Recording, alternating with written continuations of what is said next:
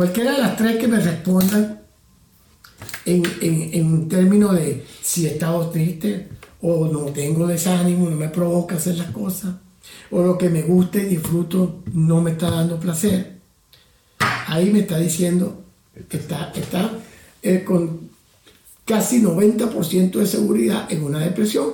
Indago a los otros y lo que voy a confirmar. Y el tercero, que es bien importante también, es que eso es para los débiles. No es verdad, es una, es una tontería. ¿Cómo te vas a deprimir? Eso es de los débiles. Los débiles son los que se deprimen, los que no tienen fortaleza, los que no, El más bravo se deprime. El más bravo. O sea, ¿cómo vas a estar deprimido? Tú siempre has sido una persona fuerte, levántate de esa cama. Tú estás ahí este, dejando que pase el tiempo. No te vas a curar si no te levantas. Tienes que hacer algo. Anda, pon de tu parte. Eso es lo peor que tú le puedes decir a un deprimido. Creo que últimamente se está rompiendo mucho ese mito de que eh, no voy al psicólogo porque no estoy loco. o no voy al psiquiatra porque no soy loco. No. Afortunadamente. Deprimido yo, no, nunca cómo me voy a deprimir yo. No, no, no, yo no estoy deprimido. Se están rompiendo muchos de esos. Sí, afortunadamente sí, pero, pero créeme que hay, todavía mucho. Hay todavía sí, mucho. Sí, dime una cosita. La edad. ¿La edad y la depresión tienen algo que ver? Sí, sí, definitivamente.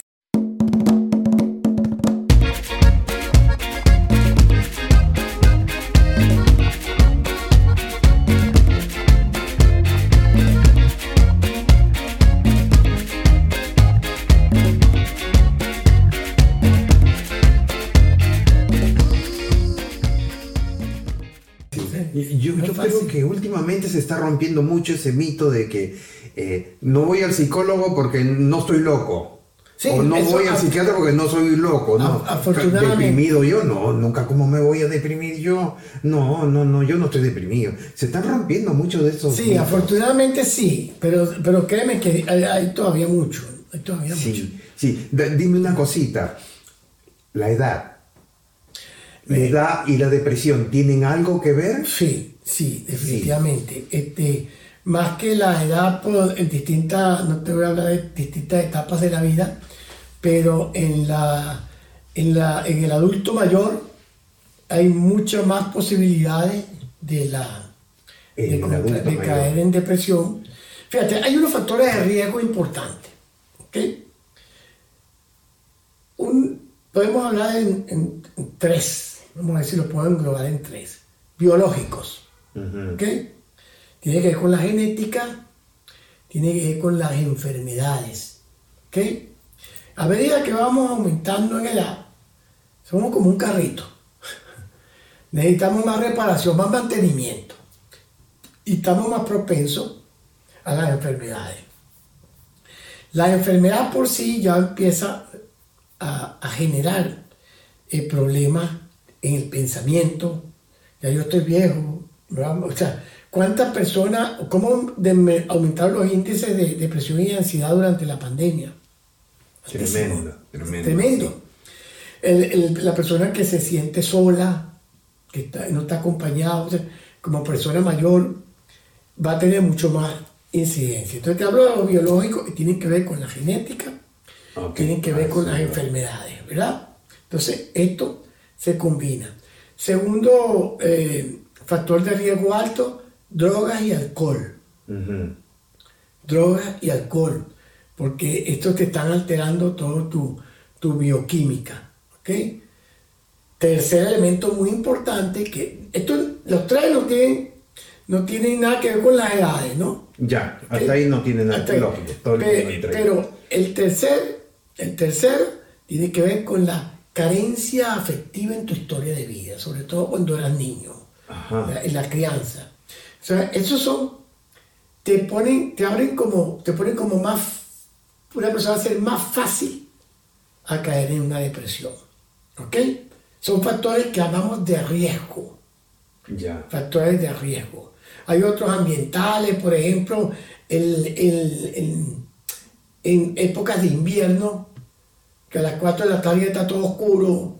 La oscuridad, la oscuridad ayuda a generar procesos de, depresión. Por eso es que le pones luz y el sentimiento es otro, cambia.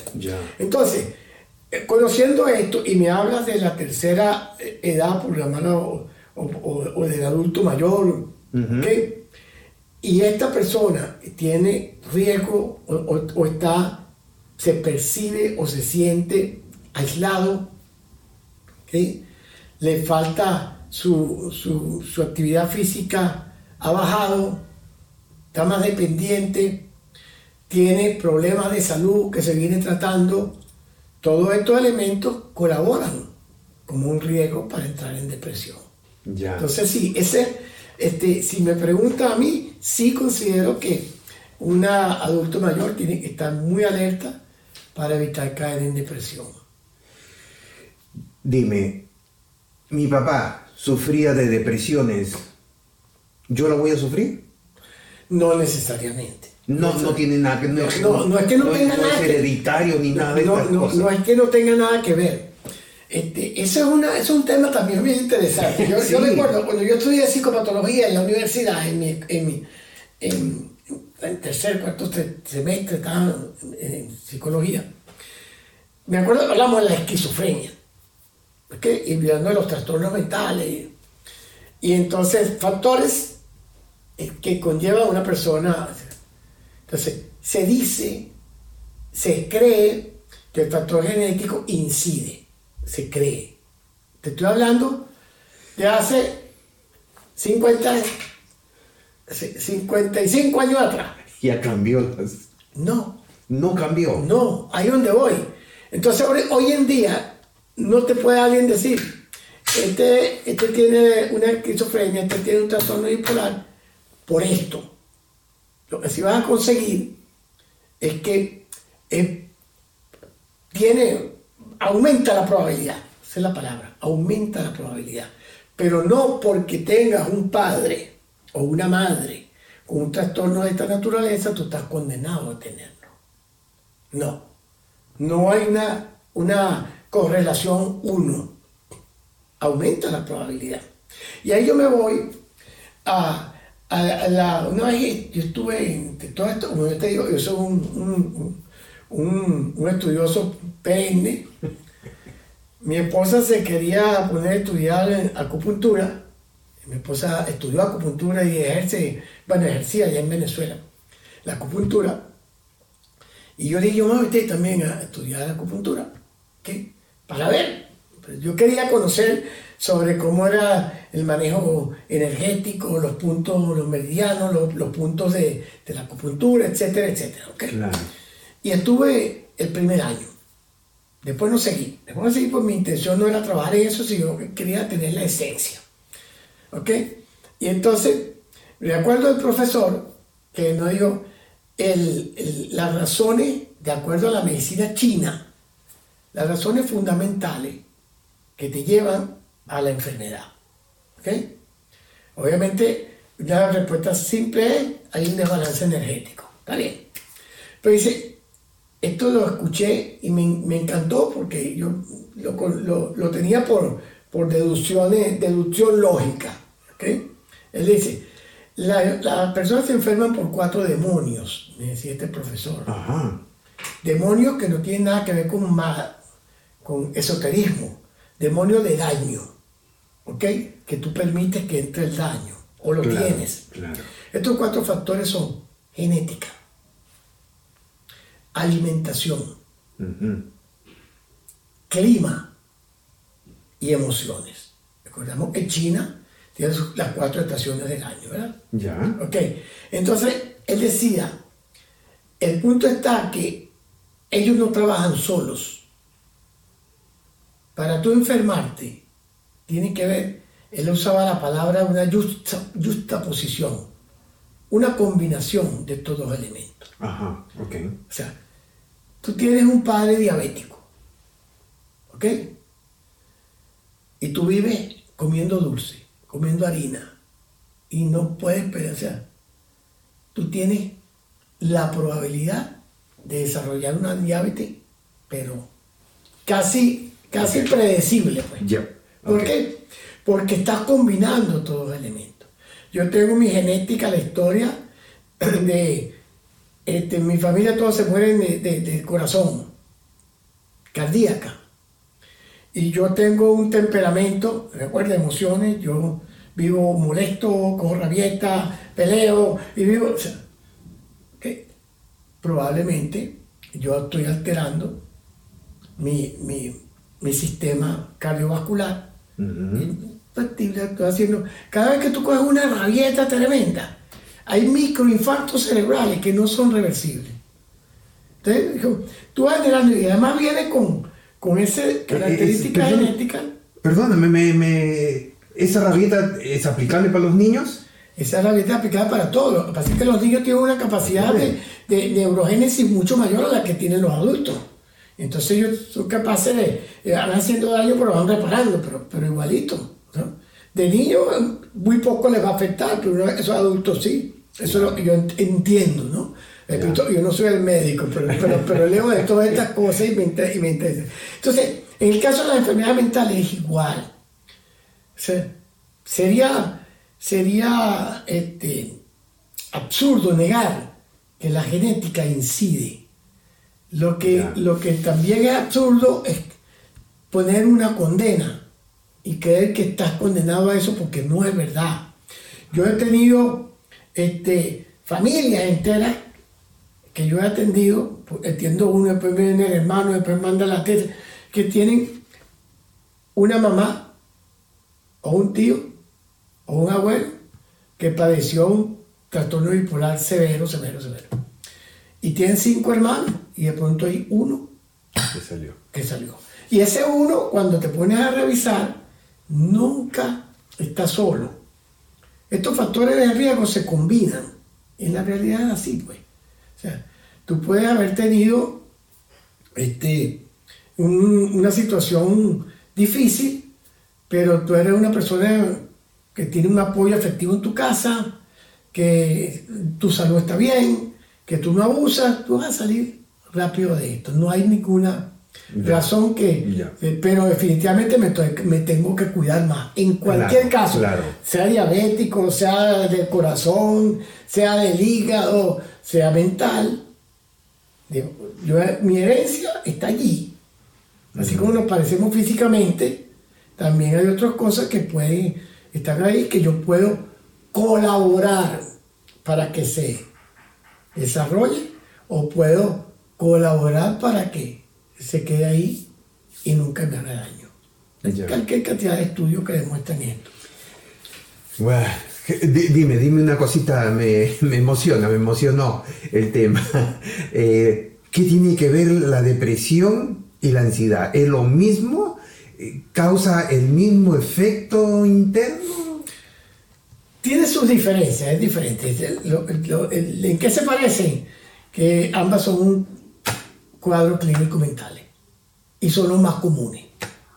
En, otras palabras, en otras palabras, cualquiera, así como pusimos los mitos para la depresión, cualquiera puede caer en una crisis de ansiedad.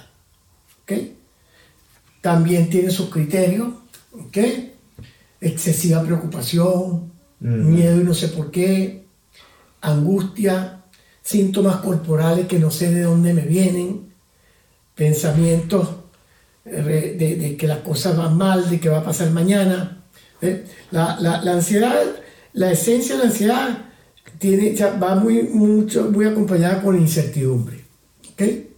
Pero la ansiedad no es una depresión. la ansiedad más fuerte que puede, el, problema mayor con la ansiedad es que te, va, te pueda este, discapacitar en cuanto a que tú empiezas a tener miedo obsesivo y desarrolles distintos tipos de ansiedad. Miedo a estar en donde hay mucha gente, miedo a, que te vaya a pasar algo en la calle, a, preocupación que no puedo dormir porque no sé que, si mañana va a temblar o no va a temblar. O sea, o, sea, o si, si, o sea, qué sé yo, cualquier cantidad de elementos que te generan angustia y, mucho estrés. Todo esto te puede desarrollar este, crisis de ansiedad. Pero de nuevo, es distinto a la depresión. La depresión tiene que ver con estos estados que te estaba hablando, de desánimo, ¿okay? de falta de energía. En la, en la, ansiedad lo más común es la preocupación y, y la angustia que están allí y que además igual se mantienen. Se mantienen. Tengo ya semanas en esta situación. No es que yo pasé ayer el día todo angustiado. ¿Qué pasó? Bueno, estaba esperando una noticia, no me dieron la noticia, no salí de... No, eso no es ninguna ansiedad. Hay una preocupación, ¿ok? Que estuvo allí y una vez que pasó lo que tenía que... se acabó. Normalmente, este, en una ansiedad que se está transformando en un trastorno, igual va a haber un criterio de continuidad que puede llevarme a los extremos. El extremo mayor de una yo diría más que el mayor, el, más, más fuerte, es que se transforma, se puede transformar en un ataque de pánico. Y un ataque de pánico, este, valga la redundancia, es una crisis de ansiedad, pero más severa. Te decía, esto es como, como, como una cadena. Yo tengo una preocupación, tengo una, una angustia, esto me dispara un pensamiento. Eso se traduce en un síntoma físico. Me pongo rojo, tengo taquicardia, siento un poquillo en el estómago. Entonces además pienso sobre esa eh, inquietud física. Y esto me trae otros pensamientos. Y estos otros pensamientos me generan más angustia. Entonces como una espiral que va creciendo, va creciendo hasta que la cúspide puede llegar a un ataque de pánico. Y un ataque de pánico es una es una situación bien dura, bien severa, de corto tiempo, pero que te deja exhausto. ¿Ok? Tú puedes sentir que, no puedes respirar. No puedo respirar, no puedo respirar, no puedo respirar, no puedo respirar. lo cual no es cierto. Porque si no puedes respirar, no puedes hablar. Estás hablando. no, la persona habla, te dice, la persona dice, tengo taquicardia, siento que el corazón se me va a salir. ¿Okay? Persona que dice, no siento una parte del cuerpo.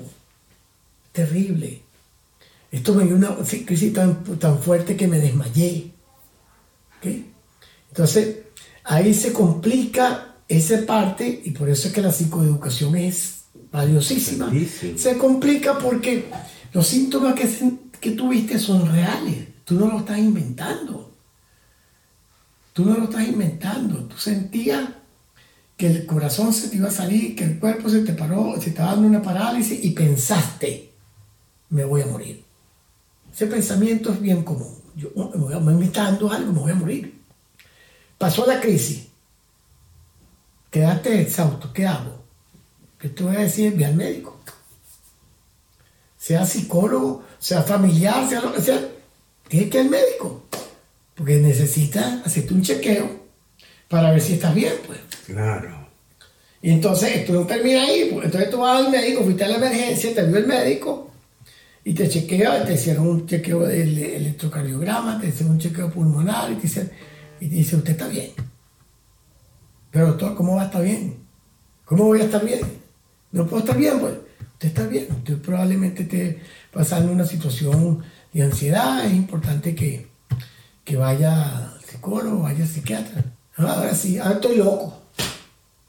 Estos médicos nuevos, estos están en emergencia, yo voy a ir por, otro médico. y te vas por otro médico. Así funciona esto. Es duro aceptarlo.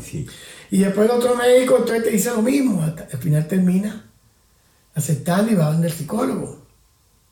Cuando a mí me llega el, cliente, el paciente, con un problema de ansiedad, un ataque de pánico, yo, en mi experiencia, lo primero que, me ha, que, que voy a hacer, porque me resulta importantísimo, es explicarle en qué consiste un ataque de pánico.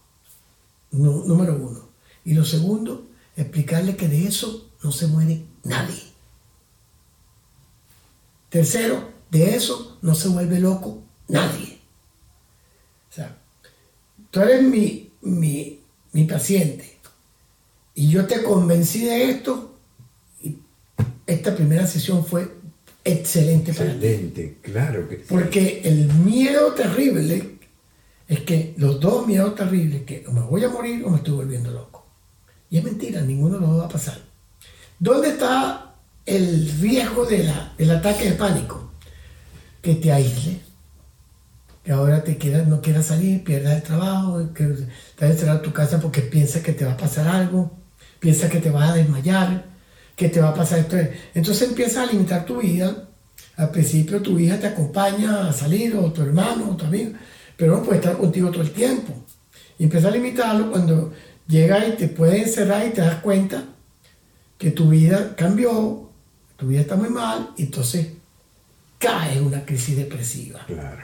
Y entonces lo que era una ansiedad se pasa, una pasa a una depresión. Y una depresión fuerte. ¿okay? Y sí, también hay crisis que lo llama eh, depresión ansiosa, donde hay una mezcla de las Hay una mezcla ahí, ¿no? Entonces, ese es el riesgo mayor. Ese riesgo mayor. Y con tanto estrés y ansiedad, está otro riesgo, que ya te diría el, el médico y el inmunólogo, que con ese proceso vas alterando tu respuesta inmunológica, estás alterando tu respuesta endocrina, endocrinóloga, y después las enfermedades y los síntomas dejan de ser ficticios y empiezan a salir enfermedades reales. Ya. Wow. bien, bien, bien, bien complejo porque recuerdo que estuve leyendo, no me acuerdo el nombre del doctor, y estaba leyendo algo sobre la ansiedad y decía que la ansiedad es algo muy sencillo, es algo que tú ansías nada más y que ahí se acaba todo, ¿no? Que cuando lo obtienes ya se acabó tu, tu ansiedad. Hay mucho, hay, mucho, mucho más. Hay muchos, eh, eh, muchas opiniones y de muchos eh, expertos, le pongo las comillas, que, pero no es así de sencillo, para mí no es así de sencillo. Es el mismo cuento que tú, que una persona con, un, con, con, una, con una fobia, que es una ansiedad, un tipo de ansiedad, este, tú no puedas entender cómo le va a tener miedo esta persona a entrar en un túnel. y no puede, y no puede.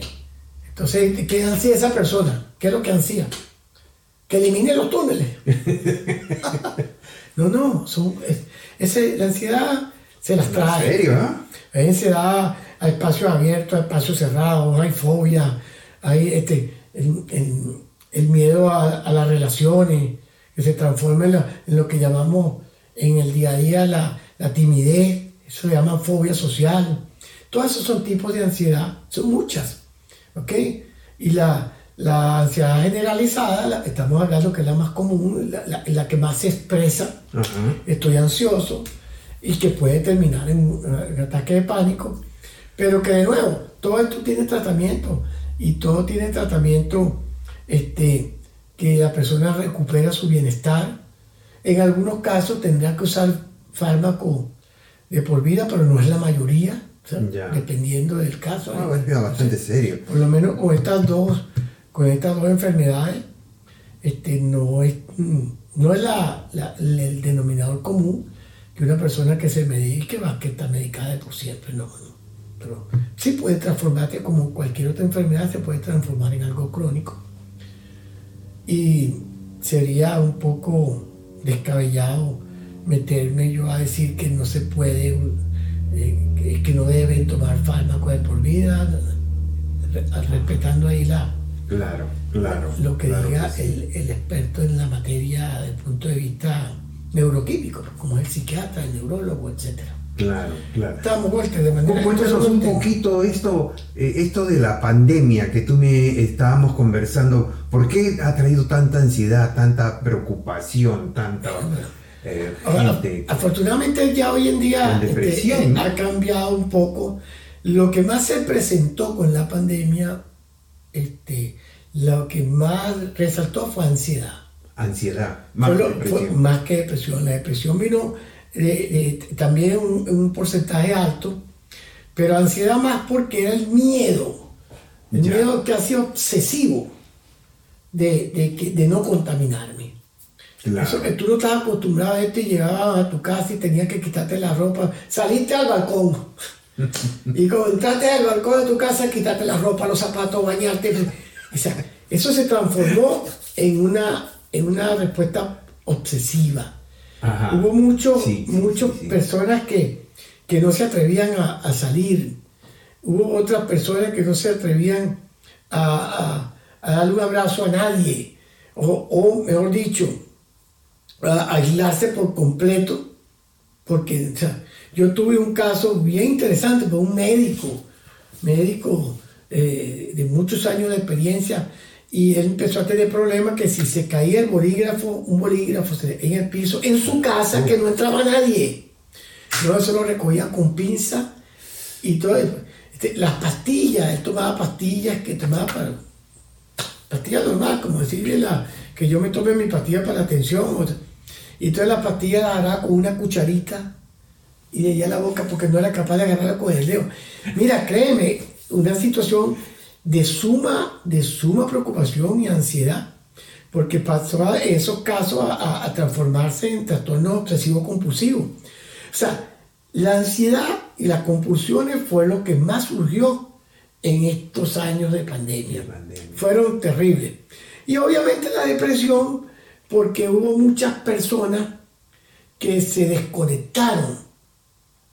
Personas, las personas, personas mayores. Mm-hmm este, que no tenía la visita del, hijo, del, hijo nieto, de la familia, sentirse aislado, sentirse solo y además sentir un riesgo mayor, la angustia, yo no voy a volver a ver a mi familia, Y aparte de eso, estoy solo. Entonces se mezclaron y fue el índice alto.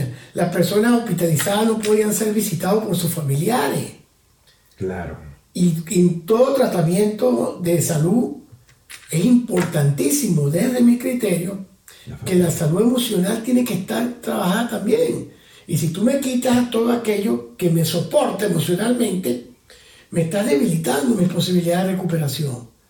Ese fue el proceso terrible de la pandemia. Sí, sí. Y muchos se inventaron muchas cosas, pero buscando salidas, buscando salidas. En ese tiempo fue que yo me dediqué a hacer estas conversaciones que te decía de todos los lunes, que lo tengo grabado, en mi canal de YouTube, porque consideré que era una manera de yo mantenerme activo. No podíamos salir, no podíamos estar en la calle. Y perder la conexión, no, no tiene sentido. Entonces vamos a ver para qué me sirve esta pandemia, de qué me, saca provecho. Es bueno sacarle provecho a todo. Entonces, bueno, mira, yo aprendí a, a usar un Zoom que nunca, no sabía ni que existía.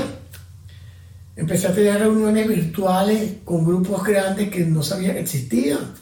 Empecé a editar esos, estas charlas, estos invitados en vivo, de 40, 50 personas en una audiencia, compartiendo, preguntando, interactuando.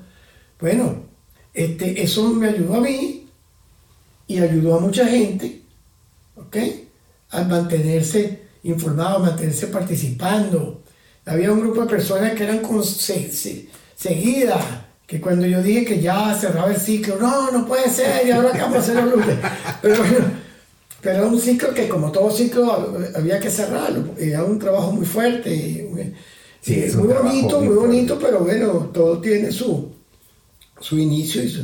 Entonces, de manera que sí, la pandemia fue este, para efectos de la salud mental, este, fue una, un, factor de riesgo altísimo que aún incrementó las cifras, pues incrementó las estadísticas.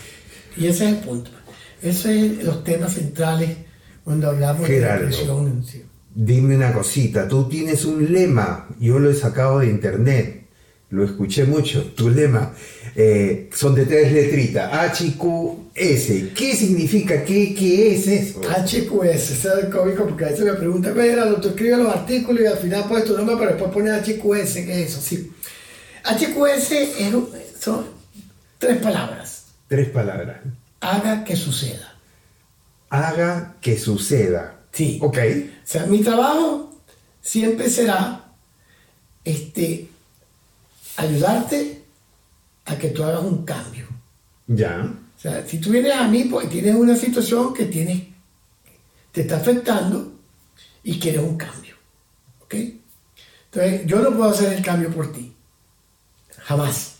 Si yo me lo creo, este, estoy mal. Y tampoco te estoy ayudando. Entonces yo hago las cosas por ti, cuando yo no esté, está fregado. No puedes hacerlo. Y si lo hago mal, fui yo. Entonces, yo digo, cuando yo estudié psicoterapia gestal, y ahí viene porque yo me engancho con esta frase, eh, yo recuerdo que una de las de la esencia, el objetivo fundamental de la psicoterapia gestal es el darse cuenta. Tiene una cantidad de principios, el aquí y la ahora, este, el figurifondo, tiene mucho, responsabilidad, y está el darse cuenta. Entonces se malinterpretaba, o tiende a malinterpretarse, que el darse cuenta está en que tú por fin encontraste cuál es tu problema. ¿Ok? Y yo digo que no te has dado cuenta. Porque no es encontrar el problema, sino hacer algo. Exacto. Eh, eh, eh, en el momento que tú dices, lo tengo y hago algo, en ese momento yo digo, te diste cuenta, hermano. Entonces, porque está pasando la acción. Tienes que tomar responsabilidad. La responsabilidad es el principio estático que yo, que más me enganchó con ese modelo de psicoterapia porque es entender la responsabilidad desde otro punto de vista, que yo digo que si el mundo lo entendiera y lo aplicara, esto sería un mundo feliz, seríamos todos felices. Pero no, no es posible. La responsabilidad está, no es que tú eres un buen papá, porque tú sacas la basura, porque tú trabajas, porque traes la comida a la casa y el niño hace las tareas, es responsable, no. En este caso me refiero a las responsabilidades que lo bueno, lo regular, lo regular y lo malo que a mí me pasa, yo soy responsable. Algo estoy haciendo o dejando de hacer para que todo me salga muy bien o todo me salga regular o mal. Pero así no nos enseñan. A nosotros nos enseñan a que afuera tal. Yo iba a venir para acá hoy y iba a estar contigo a las 11 de la mañana pero no llegué. Y yo te voy a decir cualquier razón por la cual no llegué. ¿Ok? La, la, verdadera razón es porque no planifiqué bien o me puse a hacer algo, algo hice yo. Para, ah, pero yo voy a decir que estaba lloviendo mucho.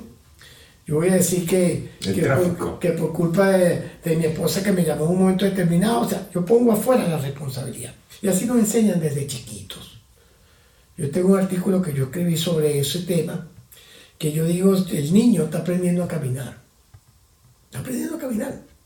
Para caminar se tropieza con la mesa de centro. Se tropezó y se cayó.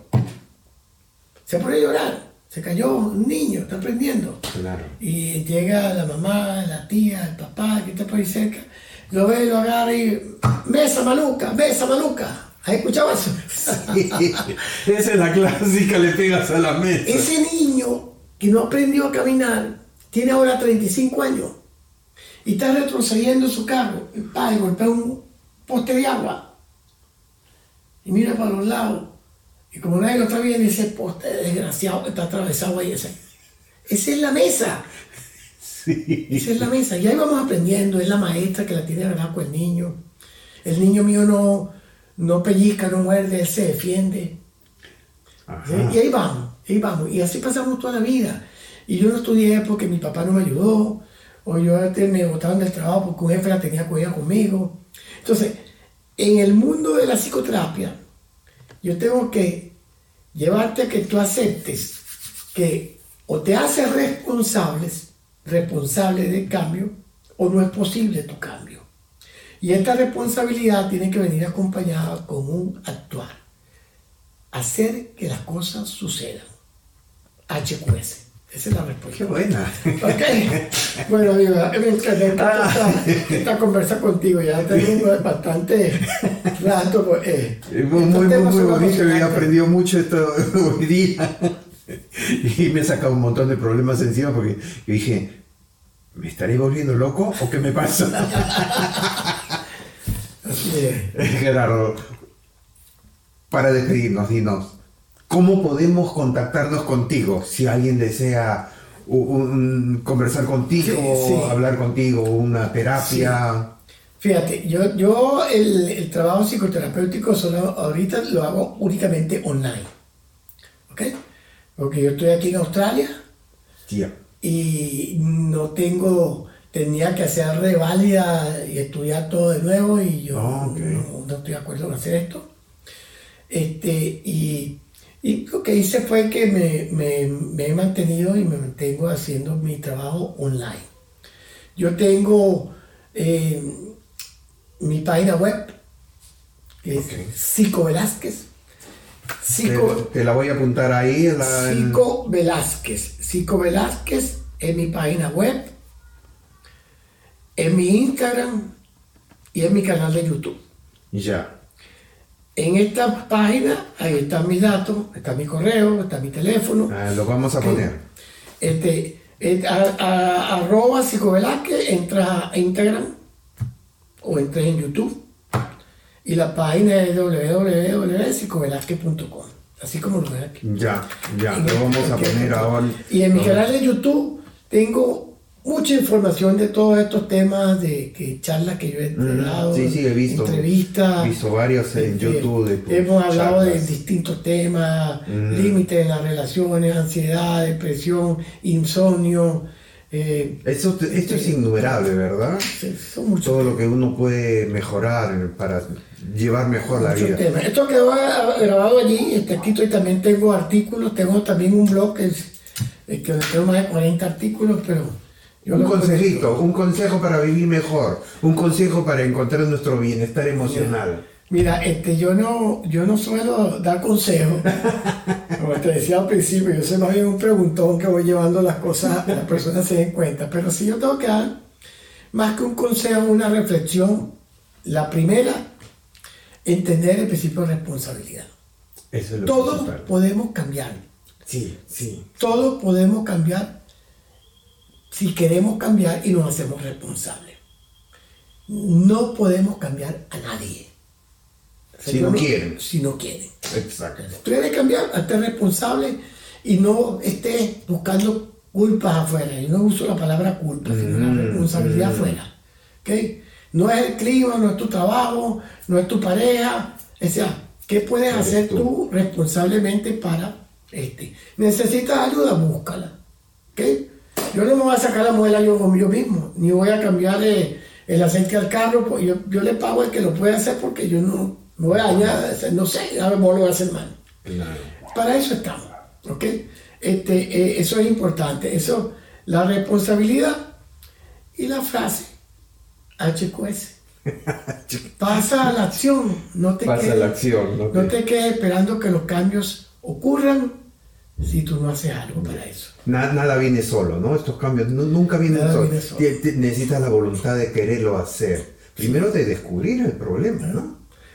Descubrir el problema, después comenzar el mismo, hecho, el mismo hecho que tú lo, lo, estás definiendo como problema, ya te está diciendo que tú puedes pasar a la acción. Porque ¿qué es un problema?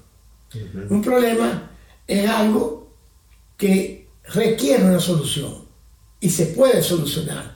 Si no, no es un problema, sino es otra cosa. Claro, claro. ¿Puedo actuar? ¿Puedo hacer algo? Ocúpate. No puedo hacer nada eso no es un problema, eso es algo, escapa de tu mano, suéltalo. ¿De acuerdo? Eh, eh, exacto, eso es lo que yo iba a decir. Pero hay cosas que uno no puede hacer todo. O sea, yo no puedo evitar que el dólar baje o el dólar suba. Escapa a ti. O sea, ¿Qué hago? Tengo que ocuparme de algo. O sea, yo no puedo eh, evitar que el clima cambie o no cambie. Yo no puedo impedir que ocurran cosas que de hecho ya ocurrieron. No, claro. yo no puedo. Entonces, un problema llamo yo algo que tiene solución, que si yo me ocupo, yo puedo resolver algo. Entonces paso al HQS y hago algo. Y un último, si lo quiero dar como consejo más que en términos general, porque es que yo suelo decirle esto a las personas, sobre todo cuando tienen hijos, ¿ok? Porque son preguntas que a veces me hacen. ¿Cuál es el secreto para un estado, para una salud emocional estable, sana, de adulto. Para que, yo digo, si lo quiere llamar secreto, llámalo secreto. A mí no me parece que es ningún secreto, pero dos cosas. Tienes hijos, tienes hijos, afecto y buen modelaje. Ese hijo, dile, te amo, te quiero, abrázalo. El afecto es esencial en el desarrollo de los seres humanos. Y el modelaje. porque los niños aprenden más por lo que ven que por lo que le dicen. Entonces, si yo lo abrazo, yo modelo un, buen comportamiento, ellos van a ir copiándome. Y te puedo asegurar que un niño que ha pasado, o sea, una historia familiar de, esta naturaleza, con una madre, o pues no tiene que estar la familia completa, pero no me faltó el afecto de mi madre, o de mi padre, o de mi tío, o de mi abuelo. Yo no tuve padre ni madre, pero mi abuela me abrazaba, me quería, y me decía lo mucho que me quería. Qué lindo. Eso es clave, afecto. Sí. Y el modelaje. Sí, yo recuerdo mucho, mucho, recuerdo los abrazos de mi abuela, de mi madre, mi padre un poco más, este, pero mi mamá era muy amorosa, mi abuela era muy amorosa. Sí, esas cosas me, me, me enternecen mucho, ¿no? Sí. Sí. sí. Mil gracias, Gerardo. De verdad que esto gracias por... podemos quedarnos hablando horas, pero... Sí, mil gracias por, por, regalarnos tus conocimientos e iluminarnos con este tema que es tan complejo. Ya que todo el mundo le pregunta, ¿cómo estás? Y todo el mundo contesta, muy bien, muy bien, pero de ahí no, no sabemos reconocer la enfermedad. Así ¿no? Y a ustedes recuerden que la depresión no es un problema técnico es una señal. Aprendamos a escuchar nuestro cuerpo. Y no se olviden de suscribirse al canal de Sentimiento, regalarnos un like, compartir con sus contactos, déjennos un comentario sobre el tema, si les gustó o no les gustó, ¿no? Eh, y si desean escuchar de otro tema, escríbanos. Es muy importante sacar sus conclusiones. Chao y bendiciones. Hasta luego. Gracias por la invitación